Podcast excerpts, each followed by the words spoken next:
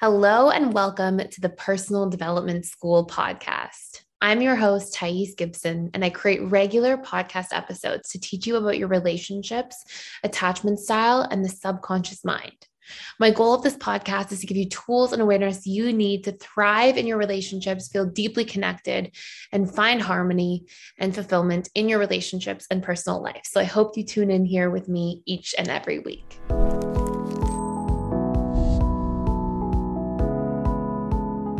To talk to you a little bit about what the best steps are after a breakup and how to become the best version of yourself. So, this is for anybody who's going through a breakup, recently gone through a breakup, is thinking of going through a breakup, um, or is really going through like a situationship and knowing that they have to leave it. So the very first set of steps is, you know, as long as you're clear about what you did, and and like why you're in that situation. So for example knowing that it wasn't the right person knowing it wasn't going to work as long as you feel like you're in harmony with that outcome the very first thing you want to do is you want to look at the cost of going back to that person.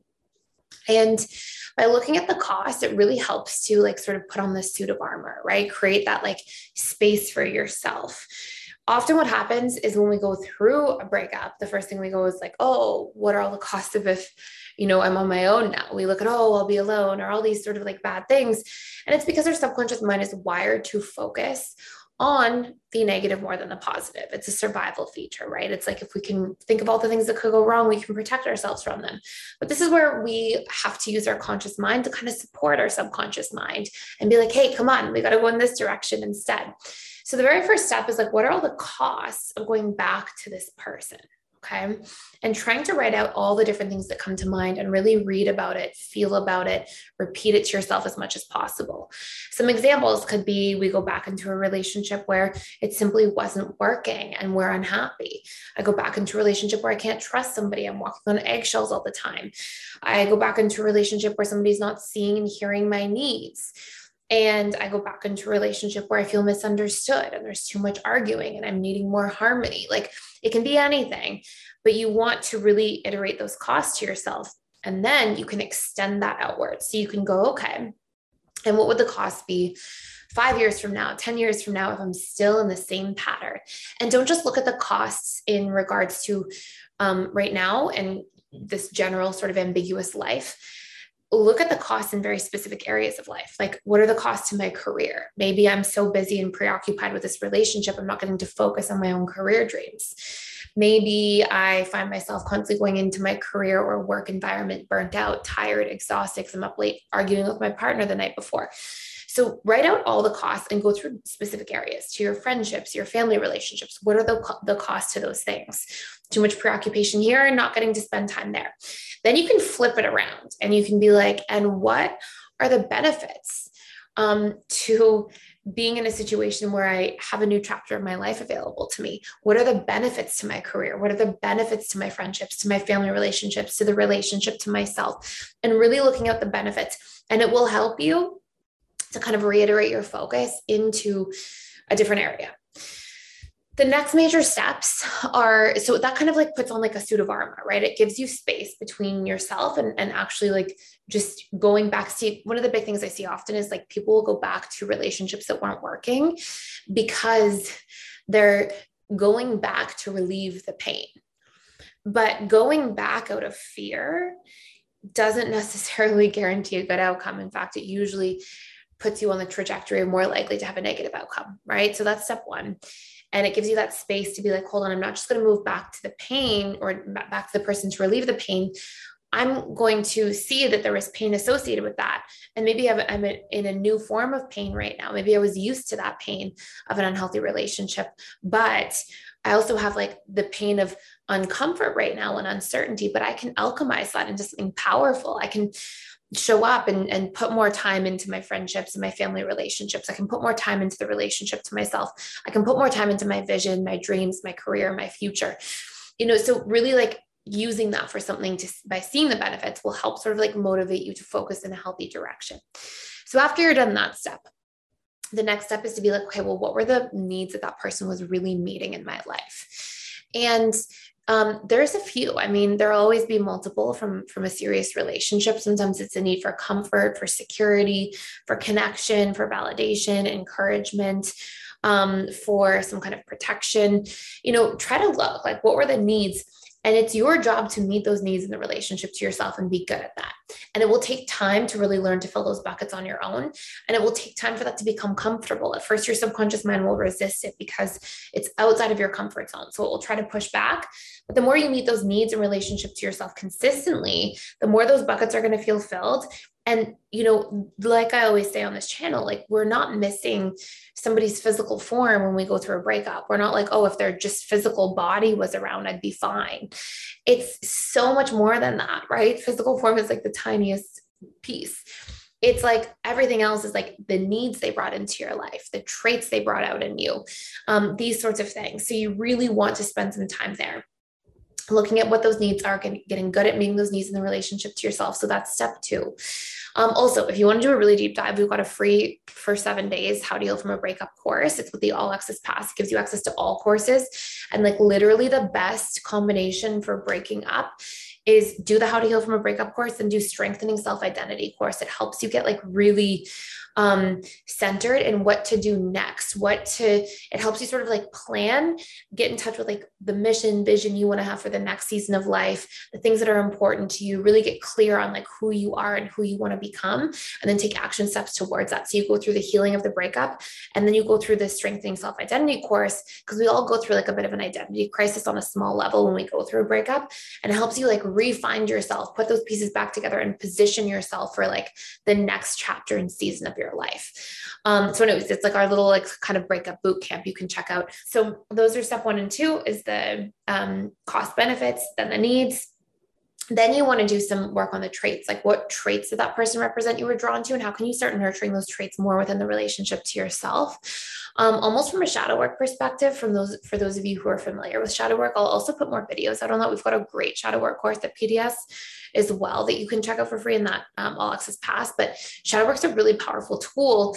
And so much of what shadow work is like based off of is where we've repressed aspects of the self learning to integrate them back in. And what's interesting about relationships is that we tend to find somebody to attach to as a form of doing that.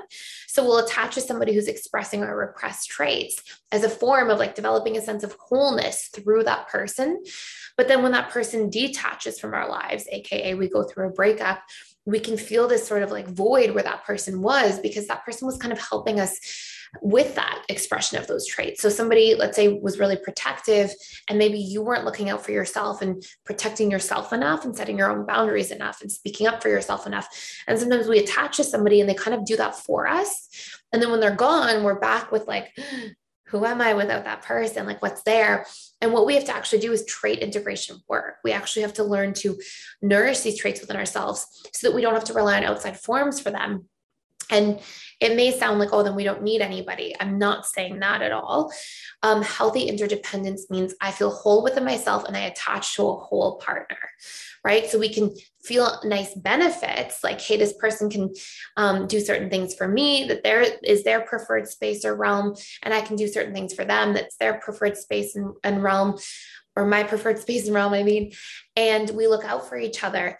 But if that person wasn't there, I would be okay on my own too. I would have a sense of wholeness and ability to express different traits within myself too. And part of healing insecure attachment styles overall is learning to have balance and homeostasis across our traits um, and feel like we can meet our, our own needs. And so that way, when we do attach to somebody, it's like two, two whole parties attaching rather than two parties attaching from this perspective of like, I need you to fill my voids and vice versa, which is going to lead to codependency, um, resentment, lack of boundaries, and more unproductive outcomes long term.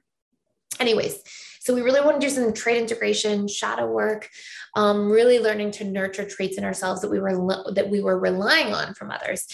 And you can think of a breakup and like what hurts about it as being your opportunity, as much as it can be really painful for sure. It's also an opportunity to like find these golden nuggets within yourself of what was repressed, what you weren't looking out for, what needs you weren't meeting, where you felt disempowered in expressing parts of yourself in terms of certain traits and qualities. And when you're nurturing these things together, you can really fill your own bucket and it really collapses the amount of time you would otherwise be spending um, healing from a breakup because sometimes people can get stuck in these places where they go on feeling empty and grieving for so long um, when like it's what the real root problem is is not that oh you it was the person who was this amazing person you'll never find somebody like that again. That's the the stories the mind tells as a subconscious strategy to derive certainty. But those stories are not true right? Like like it's not that you're going to be alone forever or you'll never find somebody to connect with again. Like those are just stories. And and meaning the mind gives when it can't find solutions. What the real solution is is to understand what that void is for you, why it's happening. It's almost always happening in the form of needs and traits, and also that lopsided perspective where you're seeing more costs to being alone than benefits because you haven't really challenged those interpretations of the breakup. And then when you get into the situation, you're like so drawn um, to back to that person because that person represents these needs you're not meeting in yourself yet, these traits you're not learning to express yet. And so if you have these like prolonged breakup periods or prolonged grieving periods post breakup, it's because you haven't extracted the golden nuggets and used them yet and alchemized that breakup into an opportunity for healing within the relationship to yourself and growth. And when you do go use that information and alchemize that, um, and and show up for those needs and nurture those traits within yourself and balance that one-sided interpretation of what's happening. This is where you get healing and growth so much as a person that that breakup became this huge catalyst for the next level of growth. So um, that's huge. And then some bonus features are um, you know really wanting to take the time to um, make sure you're not telling any other stories. Check in, make sure you're not going, oh, I'm going to be alone forever, or oh, I failed, or I wasn't good enough, or I'm unlovable, and that's why we broke up. I mean, that just will really turn your world upside down if you're trying to heal. Those stories will just keep you way back. So, really questioning those stories, pushing on them, not allowing your subconscious mind to just like you know tell all these stories about the situation and it's what the mind does when it's trying to make sense because again ultimately the mind is survival oriented so it will prioritize certainty ahead of not emotionally suffering, right? It's like, oh, let me fill in the blanks for all the reasons that the breakup happened. And it will do it without really logically, consciously analyzing it. It will just give meaning to things um, as this strategy to kind of like gain certainty. But a lot of times that certainty looks like, you know, somebody gets out of a breakup and they're like, I'm alone forever. I was never loved by that person nobody will love me ever again, you know, and we tell these stories and it's like really harmful emotionally to us.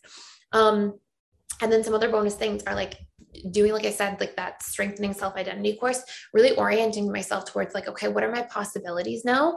What do I want to create? What do I want to achieve? And building like a mission, a vision, a plan for the next season of your life so that you've got something stable when we feel this kind of like uncertainty of life, we create that certainty by having something we want to drive the next stage of our lives towards and be really in alignment with. So, um, again, you can check out those courses for free for seven days using the link in the description box. It comes with the all access pass, so it also gives you access to like four live webinars with me each week, um, daily community events with our trained facilitators and coaches, um, and all kinds of really cool like chat channels and Facebook group and all kinds of stuff to like really build community and have that community support as well. Um, so, anyways, you can check it out all out together for free for seven days using the link below. And that's it for today. Thank you so much for watching and for being here. Please like, share, and subscribe, and I will see you in the next video.